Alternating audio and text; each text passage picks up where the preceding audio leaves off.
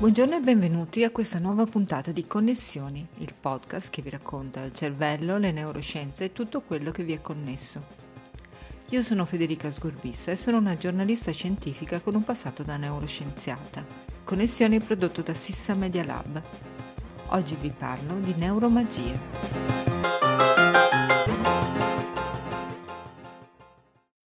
Ladies and gentlemen, in introducing my original invention, the water torture cell, although Se mai aveste bisogno di un sostenitore del pensiero scientifico, il mio consiglio è quello di cercare fra le file dei maghi di professione.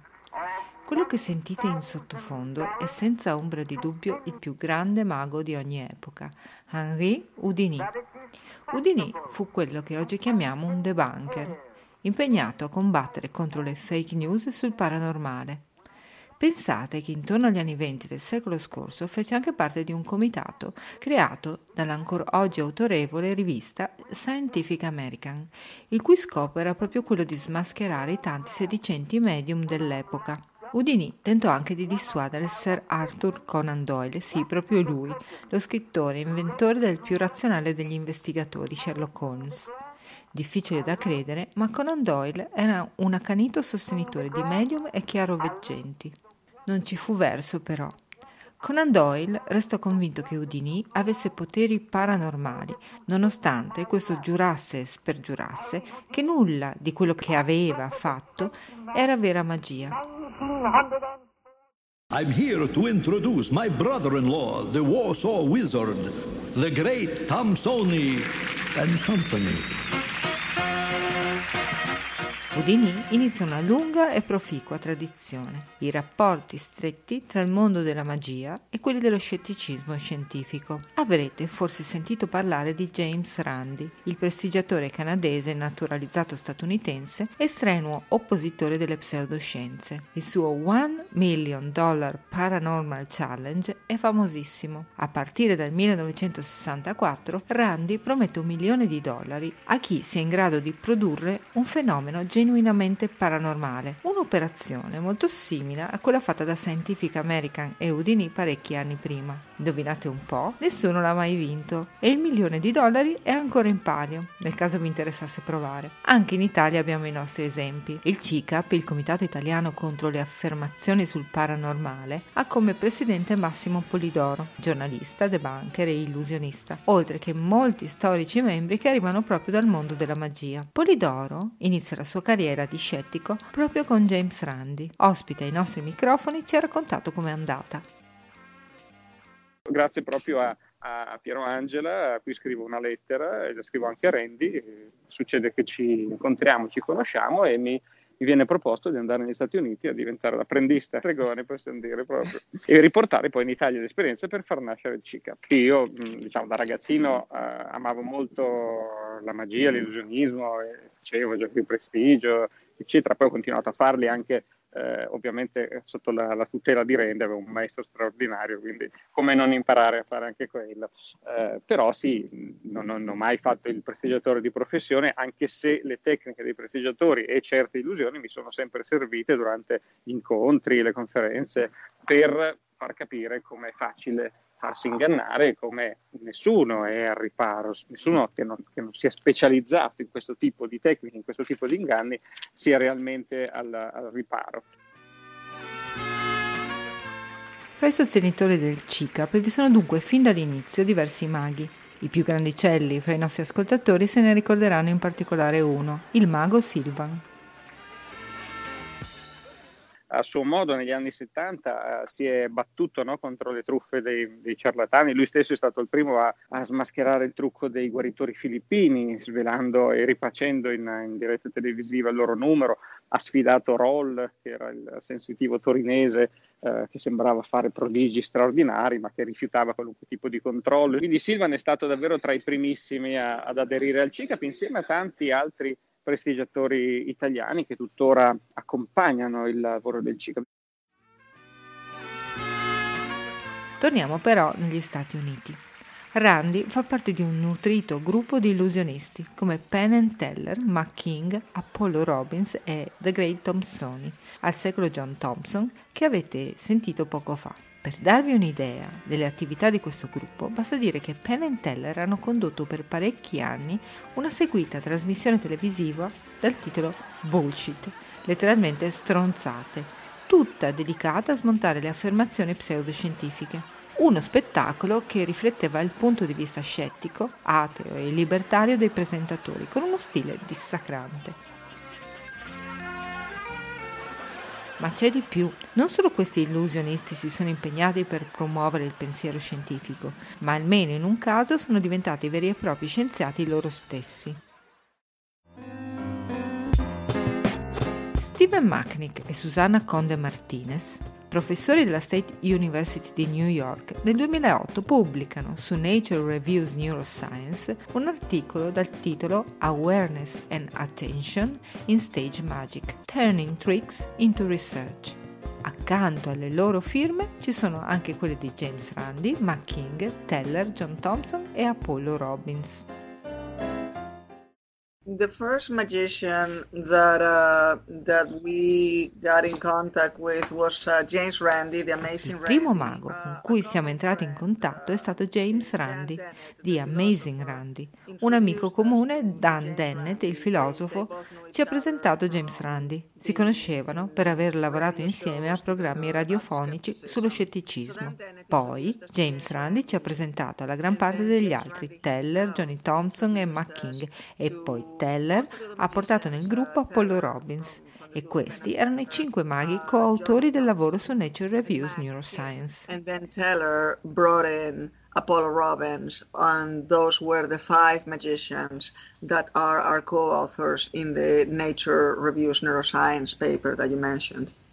Bringing Neuroscience and Magic Together, insomma. Chi parla è proprio Susanna Conde Martinez, che spiega come lei e Machnik abbiano avuto l'idea di lavorare con degli illusionisti per studiare il cervello.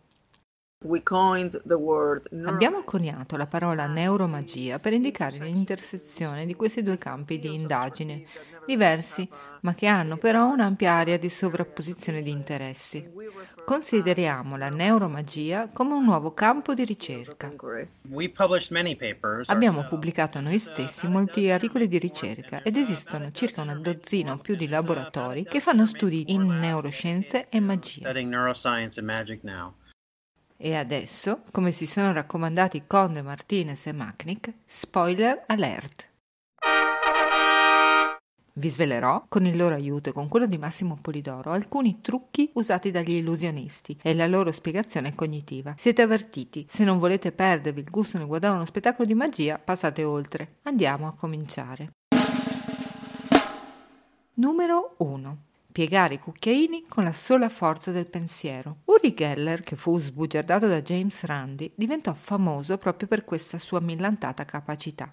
Machnik ci spiega il trucco. That's interesting because what Yuri did questo è interessante perché quello che Geller faceva era usare spesso quello che scientificamente si chiama attenzione spaziale. Sia gli scienziati che i maghi immaginano l'attenzione come una sorta di occhio di bue, un fascio di luce che illumina una zona ristretta. L'idea di base è questa, si può porre attenzione a una sola cosa alla volta.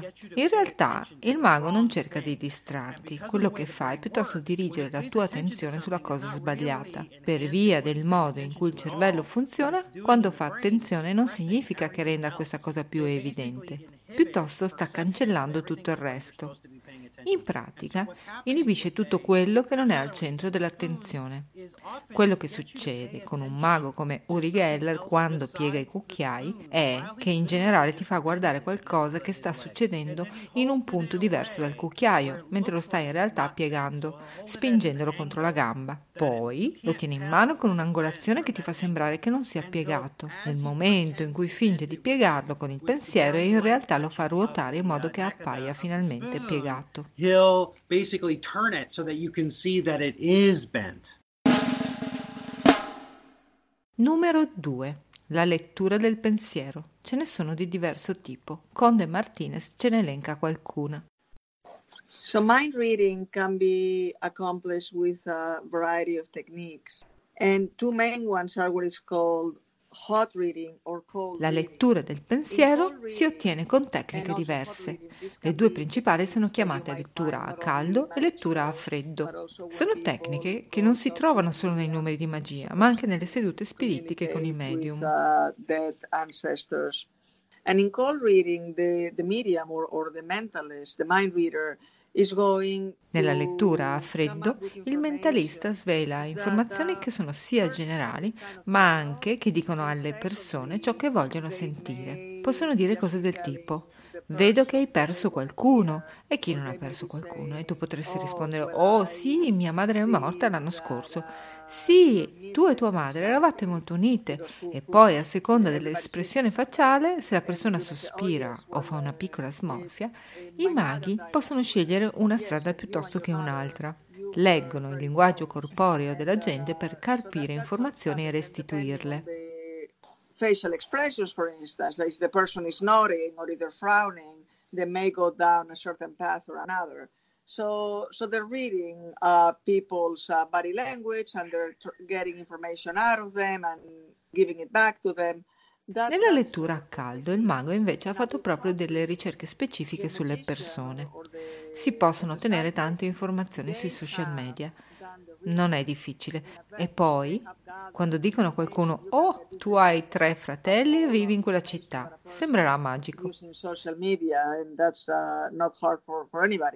And then it's going to seem magical when they're able to tell somebody, oh, you have three siblings and, uh, and you were born in such and such city. Um, it's not that complicated.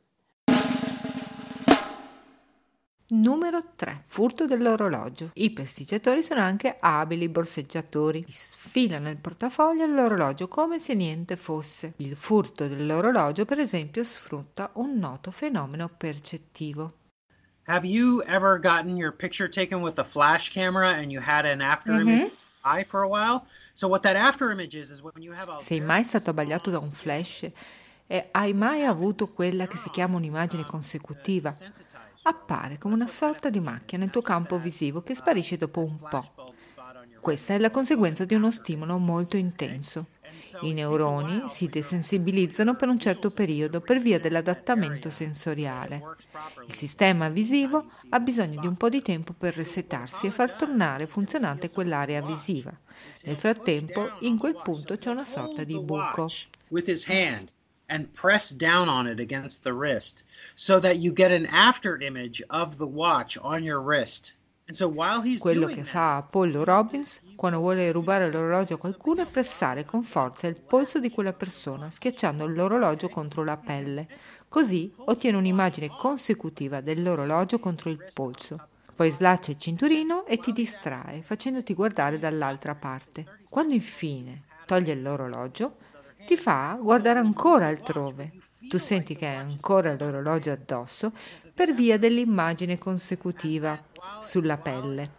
Solo dopo un po' ti rivela di avertelo preso e sembra davvero magico. And then he'll continue with some other trick and then after some period of time he'll reveal that you're missing your watch and he's got it on his wrist and it seems very miraculous and, and magical.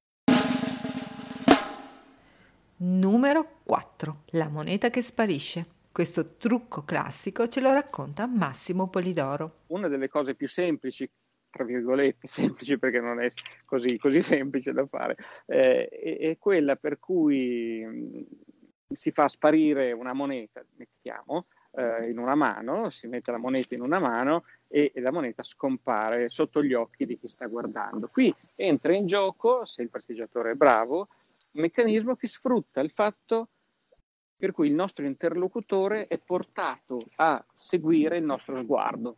Um, se noi mettiamo, abbiamo una moneta nella mano destra, la mettiamo nella sinistra che viene chiusa immediatamente e guardiamo questa mano sinistra eh, come se stessimo concentrandoci su questa mano, lo spettatore guarda anche lui la mano sinistra e poi quando l'apriamo non c'è più la moneta, ma la moneta è rimasta nella destra perché si tratta di una manipolazione per cui eh, non viene, viene solo creata l'illusione che la moneta passi da una mano all'altra, mentre in realtà resta nella mano destra. E quando l'attenzione è concentrata sulla sinistra e quindi il, il nostro spettatore sta guardando quella mano, la destra ha già depositato la moneta in una tasca sotto il tavolo, appoggiata in un altro punto, per cui apre la mano sinistra, non c'è più la moneta, può aprire anche la destra perché ormai si è liberato dell'altra e l'illusione è perfetta.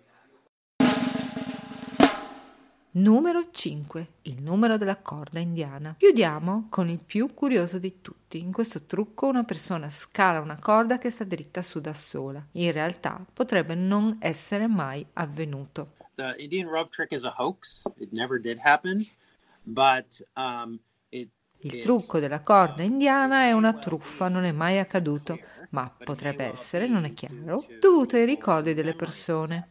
Il motivo per cui crediamo sia vero è che i ricordi sono sbagliati. Gli spettatori possono pensare di averlo visto davvero e questo accade perché i maghi usano e impiantano falsi ricordi continuamente, anche nei trucchi veri. I prestigiatori non solo ti ingannano quando fanno il trucco, ma vogliono imbrogliarti al punto che tu non possa mai rendertene conto neanche domani. Non puoi ripensare a quanto accaduto e scoprire cosa il mago potrebbe aver fatto perché quello che ricordi è sbagliato. Il modo in cui lo fanno è che alla fine del trucco ti impianteranno un falso ricordo, in modo che tu ricordi quello e non il trucco vero e non potrai mai capire. Faccio un esempio. Ti mostro le carte, te ne faccio scegliere una. Poi faccio insieme a te una serie di cose e poi indovino la tua carta. Dopo potrei dire, ok, Ricapitoliamo cosa abbiamo appena fatto. Ti ho fatto scegliere una carta in modo completamente casuale e dopo ho capito che cosa stavi pensando. In realtà tu non hai mai pensato alla carta, anche se il modo in cui l'hanno raccontata potrebbe averti fatto pensare così. E così credi che l'abbiano indovinata leggendoti il pensiero. Domani, quando ricorderai, ripenserai a cosa ti hanno detto come ultima cosa e non quello che hanno davvero fatto con te. Not what they what they actually did with you.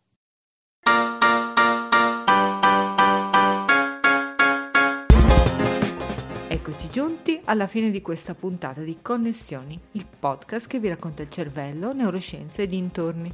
Se volete saperne di più di neuromagia, allora vi consiglio il libro di Steven Machnick e Susanna Conde Martinez, I trucchi della mente, scienziati e illusionisti a confronto, pubblicato in Italia per codice edizione. Io sono Federica Scorpissa e vi saluto invitandovi ad ascoltare la prossima puntata.